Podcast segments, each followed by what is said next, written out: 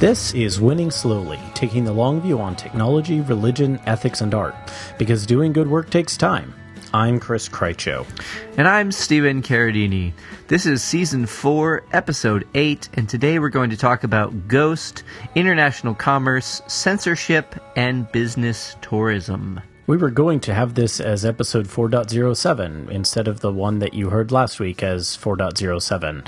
And we recorded it, and we got halfway through it, and then we got all the way through it, and then we thought, hmm, this is a bunch of kind of speculation about what Ghost is doing because blogging company Ghost said, We're relocating to Singapore. And you'll hear a bit more about that in a minute because Stephen said, I wonder if we could just, just talk to them. I mean, we're kind of speculating and we're kind of introducing news ish type things. So my it's journalistic kind of like journalism. My journalistic ethics kicked in because I have a journalism degree, and so we put together an email and we sent it off. And then John O'Nolan was like, "Yeah, I'd love to be on the show." We were like, "Oh, that was easy. so we had John O'Nolan on the show to talk about Ghost and this blogging platform and how it intersects with questions about censorship and business tourism and international commerce and, you know, all the things we've been talking about all season so far. Yeah. There's really not much we have to say other than that, except that John O'Nolan is half of the founders of Ghost, which is a small, distributed, multinational, transnational, nonprofit organization that is essentially a blogging platform that is specifically interested in creating tools that work for bloggers as opposed to being a fully fledged content management system or being an arm of a large technology corporation or anything like that. They said, hey, let's make tools that work for bloggers. And that's why Chris and I have been interested in following them for a long time. And that's why we were interested when they said, hey, we're moving to Singapore. And without further ado, here's John O'Nolan to talk about that. Welcome to the show, John. Thanks for joining us. Yes, thanks for joining us. We're really excited to have you on. My pleasure. Thanks for having me, guys. So, we, rather than just summarizing the blog post you wrote about Ghost moving to Singapore, figured we'd give you a chance to summarize briefly a little bit of background, where you were before, why, where you've moved to, and a little bit of the reasoning behind that We'll direct our listeners to the blog post itself, but kind of give a little setup because most of them probably won't have read the blog post ahead of time. Sure, yeah, that's no problem. Um, so I run uh, a company called Ghost, which is uh, an independent publishing platform, and we kind of started out by with Kickstarter and a big crowdfunding campaign. Uh, so we've mm-hmm. always had this really big active community. Um, so we tend to be very transparent about all the decisions we make. The company is also a non-profit organization, so there's even more reason for that. And when we initially started out on this whole adventure, we weren't really sure where to set up the company, um, but I'm English, as you might have noticed, and uh, the co-founder Hannah is also English. And while I'm not in the UK, I, I kind of travel around a fair amount. Um, Hannah is. Uh, so the easiest option just seemed to be to file an online incorporation in the UK, and, and that was that. So we set up just on those on that premise really without much forethought. And over time and what this post kind of talks about we started to question whether that had been a sensible decision. Mm. and a lot of that was simply difficulty doing business in the uk um, some of it as a result of new laws that have come in over the last couple of years that have been very very difficult to work with um, uh-huh. and some of it just as a result of kind of general feeling and, and wondering could we be doing better somewhere else? Mm-hmm. Um, and after a lot of a lot of looking around, uh, a lot of research, a lot of soul searching, uh, a lot of figuring out details, um, we eventually settled on Singapore as a better place for us to be as a business. And the post was our announcement uh, about how we're going to move the company there. Cool. What's the timeline look like for you guys? Uh, from right now, so it is. I think it's March first now. Yeah, March first. Yes, yes. Probably, for you, it is. oh yeah, I'm sorry. I'm in the future. By the way, the, is it more awesome there? Yeah, it's amazing. You're going to love it. so I'd say a couple of months a couple of months is probably the timeline now. So our incorporation is all pretty much done, um, and we're now just figuring out how to organize everything in terms of actually getting the move done. So you decided to move from the UK to Singapore, and you've kind of given us a bit of that initial thought process. What did researching where you might incorporate to look like, and how did you settle on Singapore? Yeah, what it looked like, I would summarize as impossible and impossible. Um, the majority of information that exists on the web about incorporating in a country that is not of your citizenship or your residence um, is either non-existent because that information is in uh, a lockdown that's held onto by a couple of corporate international mm. accountants who optimize cash flow for billionaires. And they don't talk about anything they do ever because they're exploiting all kinds of loopholes. Um, and if anyone were to know about those loopholes, they might get closed. So it's a very, very tight-lipped little community that mm. does everything properly, um, but only for very, very wealthy individuals. So none of that information exists. The information which does exist is for want of a better phrase, largely penned by conspiracy theorists who are very into the idea of hiding your identity right. in various countries around the world. And it's all very questionable in terms of how well researched it is and how much it's based in fact things they say about where you should go and what you should do and why you should um, get seven passports and use all of them. so very, very difficult is what the research process was. Um, okay. So that's, I'd say the biggest reason it took us about a year to kind of go through all oh, wow. the different possibilities and talk to smart people uh, who we know who've come from US startups and uh, done something abroad, from incubators in South America uh, to people like Derek Sivers, who started CD Baby and then later moved to Singapore. Mm. Mm-hmm. And the reason we eventually settled on Singapore was that it encompassed our solutions to our biggest problems, which was the use of Stripe as a payment processor, which is basically what our entire business operates on top of, mm-hmm. along with the ability to incorporate there without living there, which was quite key, and the ability to do business really easily. And by really easily, I mean minor uh, as in easy to comply with reporting requirements uh, and sensible kind of taxation and accounting mm. that's just viable for a small business to do without needing a CFO and a team of the 12 accountants that we don't have. right. Right. The small nonprofit thing. Exactly. Mm-hmm. So, when you were doing that research and thinking about various places, did you consider the uh, freedom of speech concerns that Singapore has? There are some issues that they have had in both the recent and the farther back past um, regarding freedom of speech, particularly freedom of speech online. Yep, that's completely true. they have had a couple of very high profile cases in the last, uh, I think, 24 months or 18 months in particular, yeah. mm-hmm. where, where there have been problems with bloggers in particular uh, criticizing the government. And mm-hmm. I think what you have to understand about Singapore is really what you have to understand about every other country. And I say this uh, fully under the understanding that I'm an outsider who can't really fully understand their culture myself. Sure. But uh-huh. from what I have been able to learn, being independent for only 50 years, so Singapore's been independent since 1965, they have come together as a multicultural society which is populated by local Singaporeans, Malaysians, and Chinese people of, of those descents and have a very strong historical focus on trying to maintain harmony between that diverse of a society. And the ways in which they've done that, some of which have been incredibly effective, others of which we from other countries don't agree with whatsoever. But it's based on that history that they have from where they came from to where they are now that mm-hmm. these kind of issues stem from. So the question for me is less about what issues do they have now and more about what issues are they going to have in the future. Hmm. And from mm-hmm. everything I've been able to see about Singapore and learned about its history,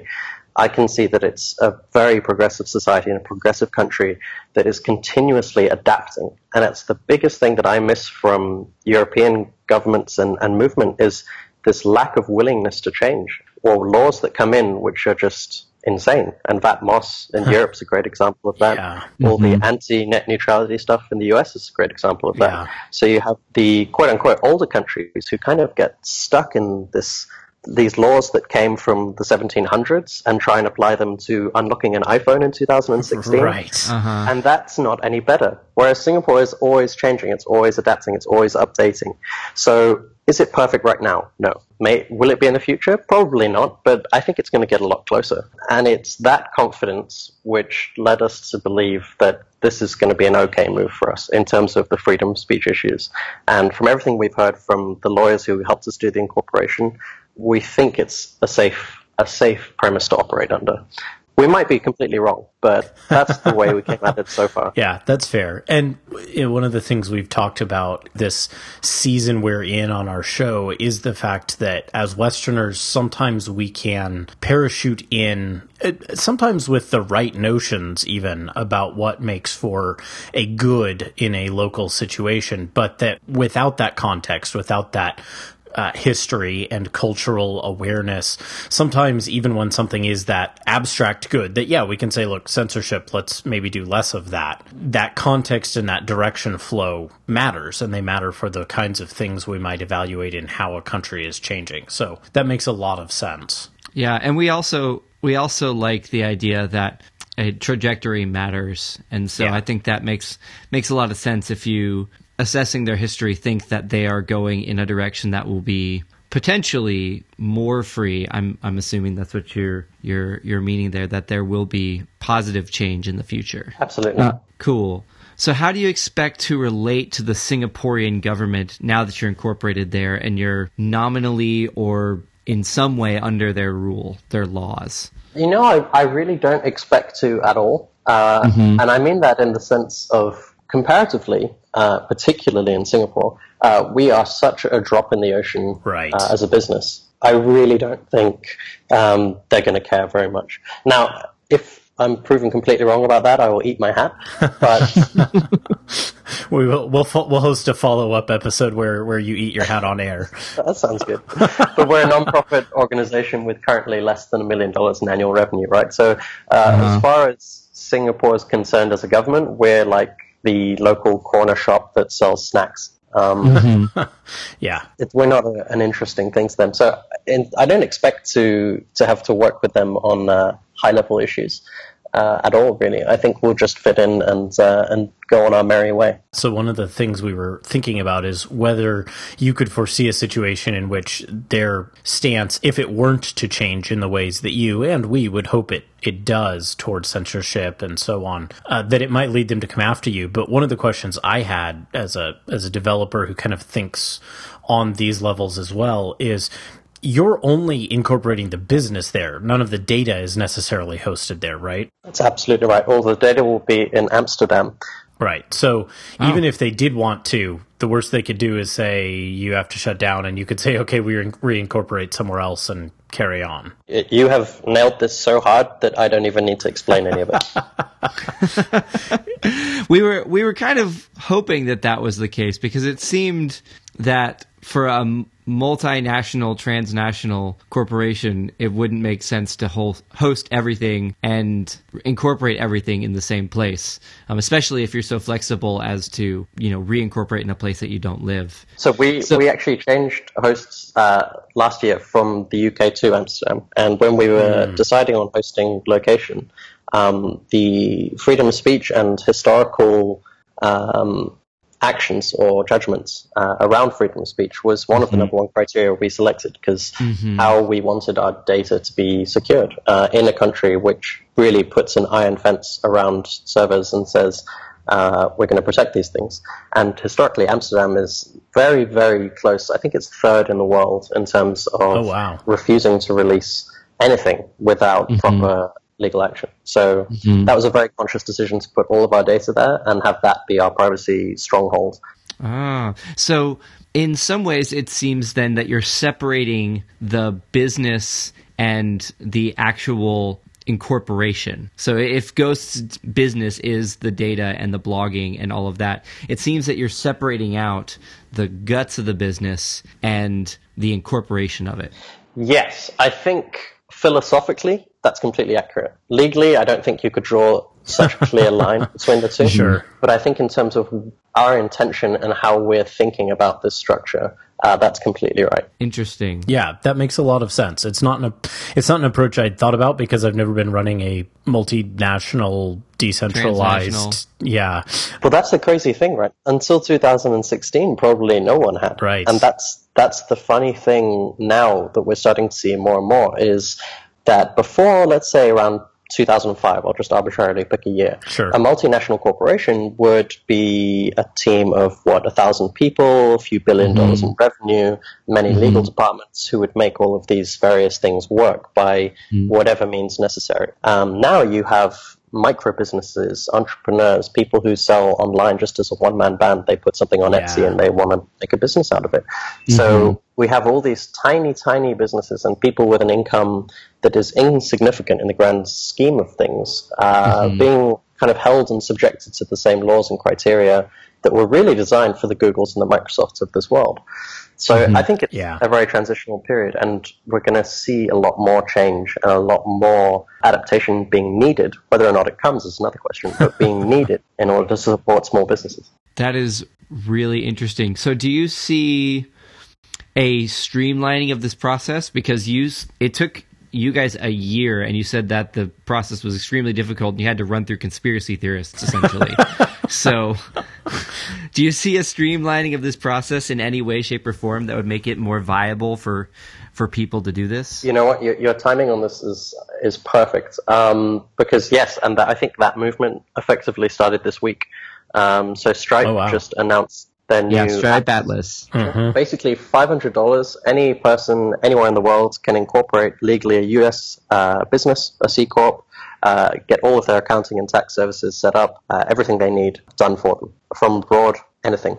So there's and stripe are looking to expand this outside of the us to other places which have favorable business environments that would allow people from anywhere in the world to set up an online business in a country that makes sense to set up an online business.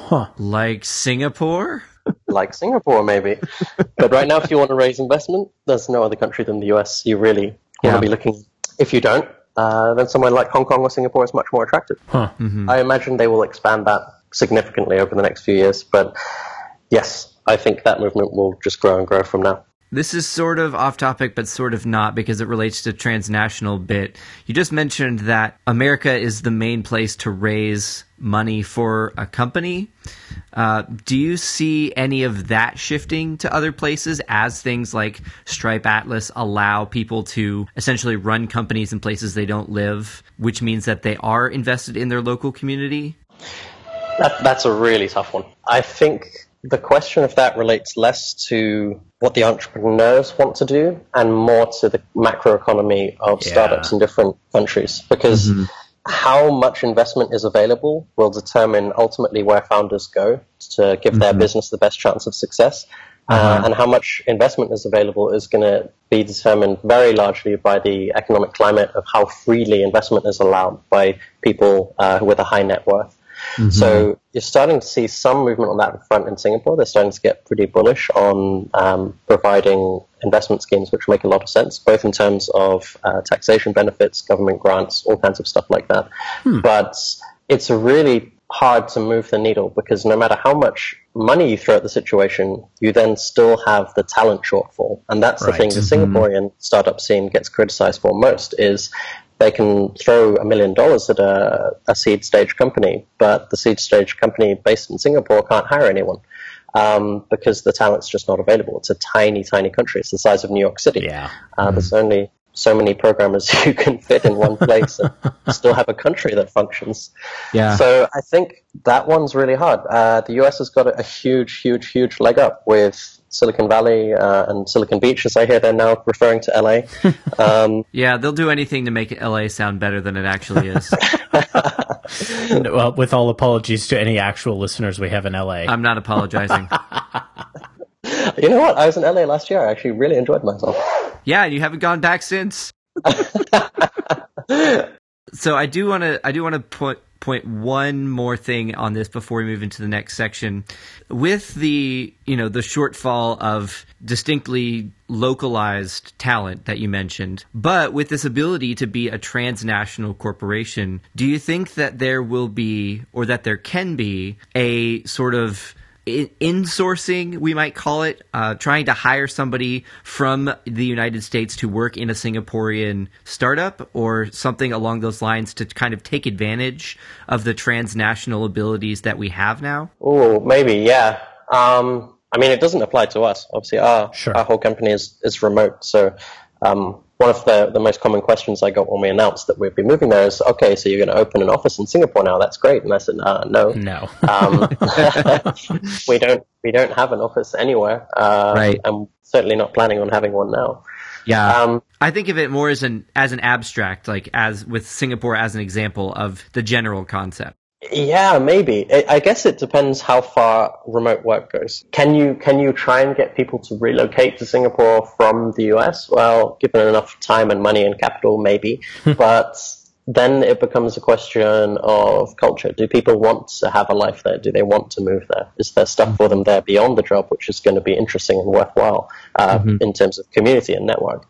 Um, Well, I'm also thinking I'm also thinking about teleworking, like the sort of remote work that your company does. Do you think that we'll start seeing companies placed in far off places that have a bunch of workers in the US because that's where all the people are spread out? Sure, absolutely. I mean, 85% of our customers are in the US, and uh, we have two staff in the US, and we're planning uh, probably to build out a lot more of our, our team uh, in inside the United States, just because that is the largest area where we have customers and also developers with the skill set that we're kind of looking for. Right. So it's great not to be constrained to the US, but it's also great to have access to it. But yeah, I, that trend I think is uh, undeniable at this point. I think it's just going to keep going. I seem to be saying that a lot, though. I'm very conscious of this. Well, well, you're you're talking to two general optimists in uh, in in the sense of of technology moving forward. So we uh, so so we hope as well as you that technology keeps moving forward and making the uh, the working situations of people more more uh, enjoyable in some sense, but also flexible and feasible. Yeah. So Absolutely. So then, kind of turning into the sort of the second part of the things we wanted to talk about a little bit, there's this broad discussion out there. Not necessarily, I mean, I haven't heard anyone critique Ghost specifically in this way, and I don't think we have any intent to.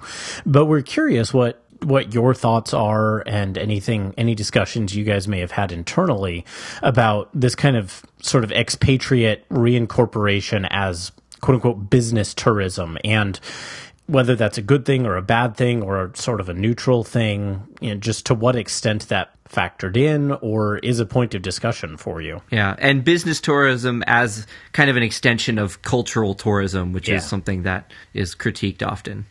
Yeah. Um, so I'm I'm super bullish on this, both for personal reasons as well as business reasons. Um, so just a tiny bit of context. Uh, I'm half English, half Irish. I was born in Scotland, but I grew up in Holland for 10 years. My first language was Dutch, and I then Wow. spent the formative years of my life in the Philippines for so about seven and a half years. I now live in Egypt, but for the last two years before that, I lived in Austria. And for the two years before that, uh, I was just kind of permanently on the road.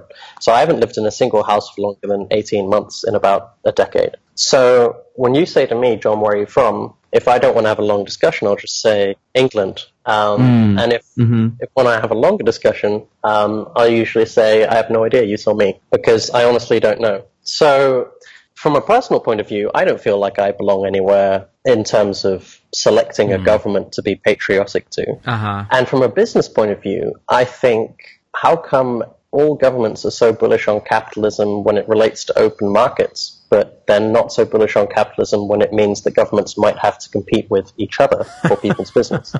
Mm. Yeah, I could see that. Because what we're really talking about is we're moving to Singapore because it's a better business environment than the UK. So Yep. Singapore is like a hosting company for businesses, and it seems to be kind of like the Amazon Web Services compared to the UK's 1&1. That makes perfect sense. When you frame it like that, A, I think it's a great thing. I think governments should have to compete with each other to keep up. Um, they should have to do better to keep people uh, doing business in their economies and contributing to their GDP. I think that's a great thing for society and capitalism in general.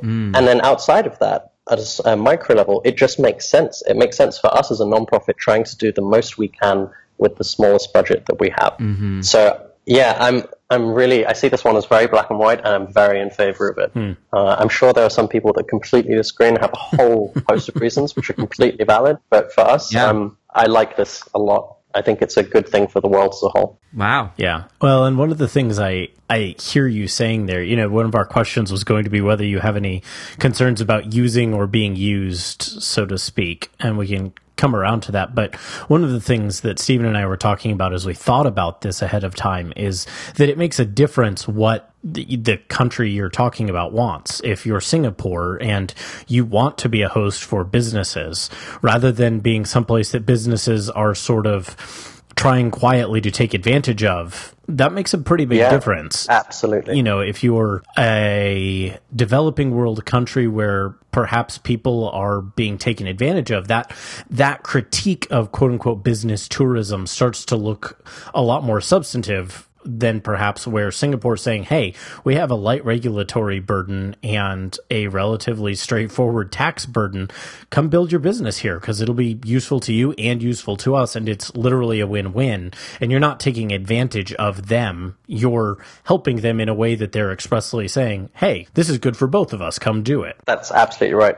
And that's such a key difference. When we were looking at offshore options, the, the other one that came up as the most economically efficient, even way beyond Singapore, uh, was going to be the British Virgin Islands. Um, and legally, it makes perfect sense. You, you Yeah. put a company in the BVI, it's nobody can do anything or ask for anything of a company in the BVI. So it's really easy to manage as a founder that doesn't want to have to deal with stuff. um, and then you take all your payments through a US subsidiary.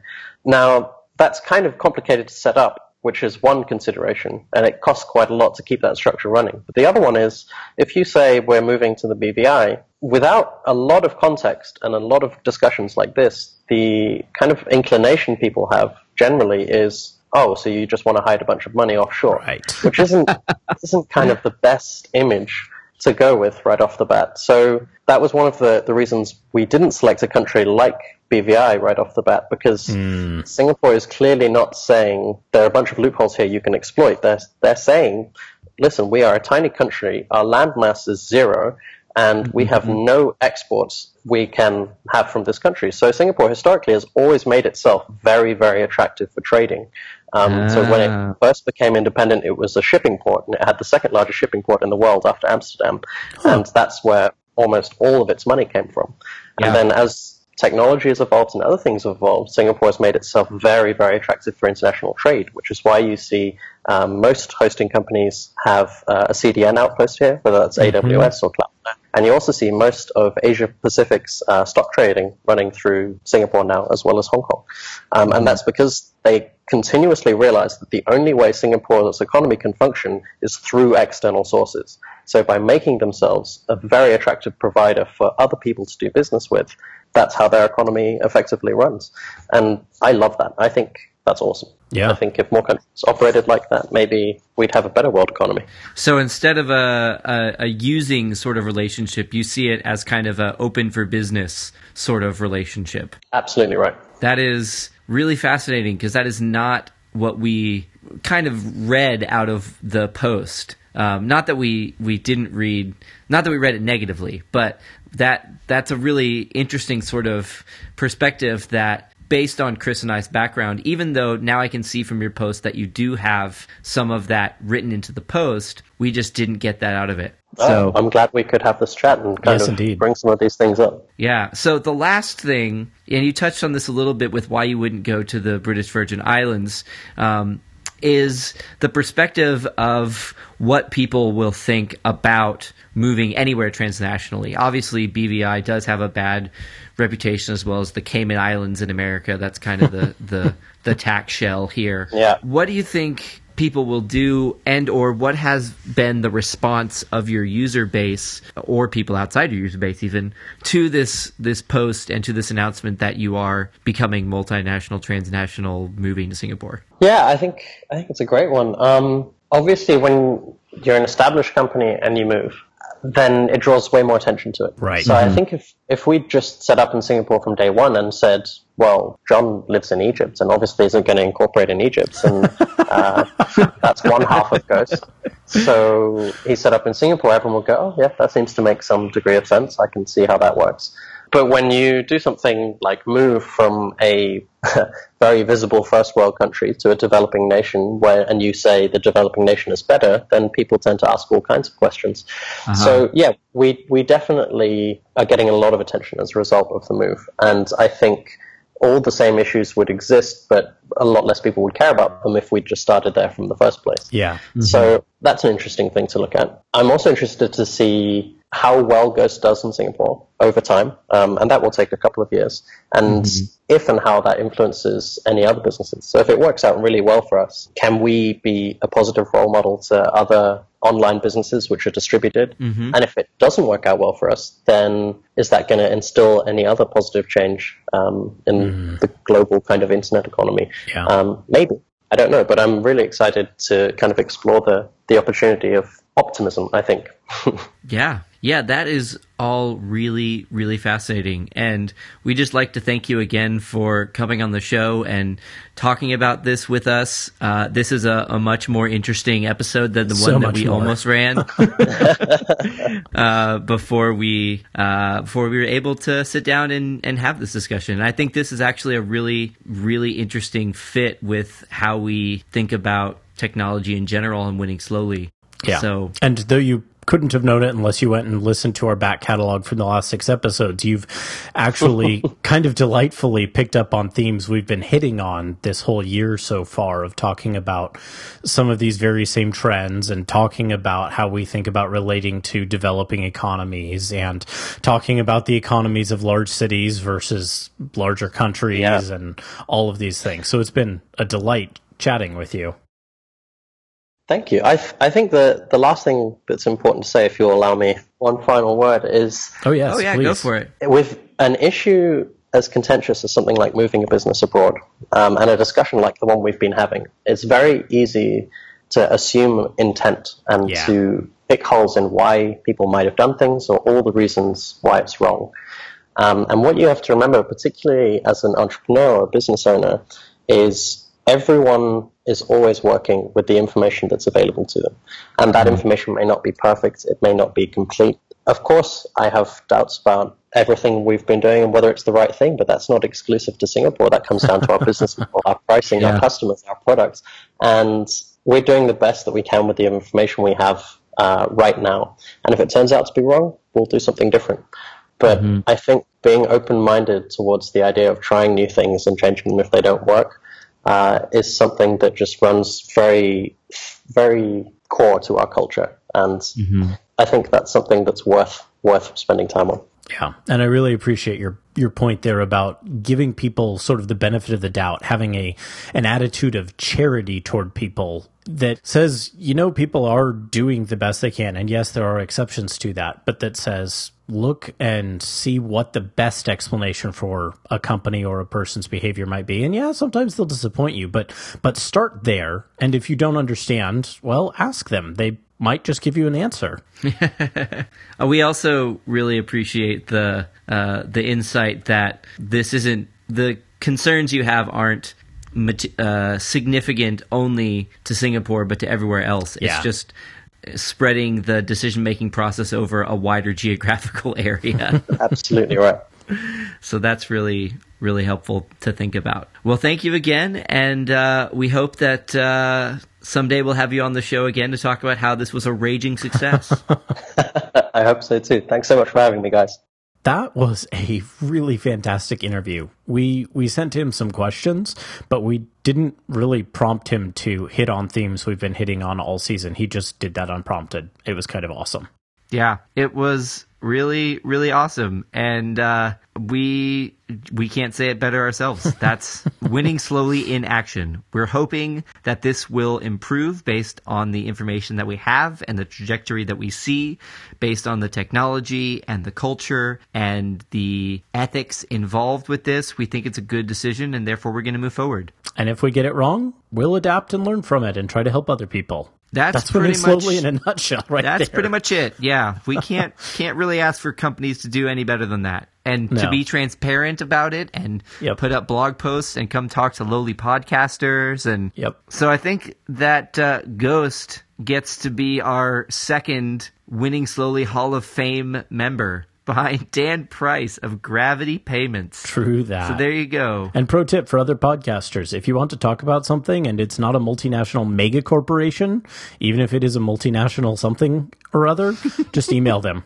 You might get a response. You might get them on your show. and it might be a great episode.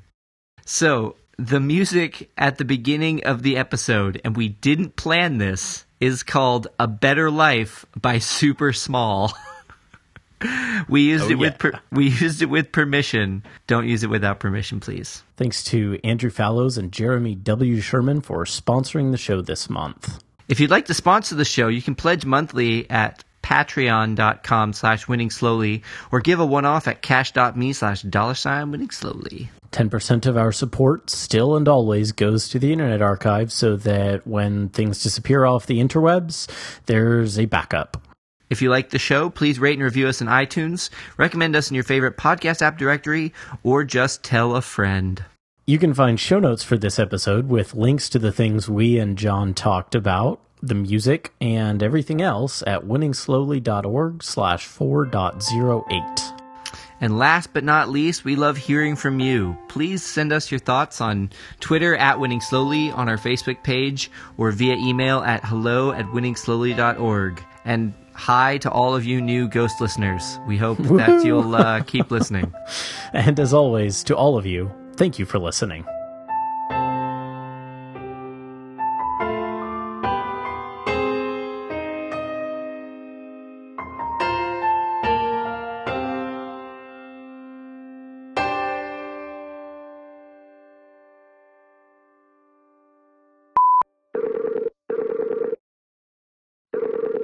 No, but seriously. That was the best.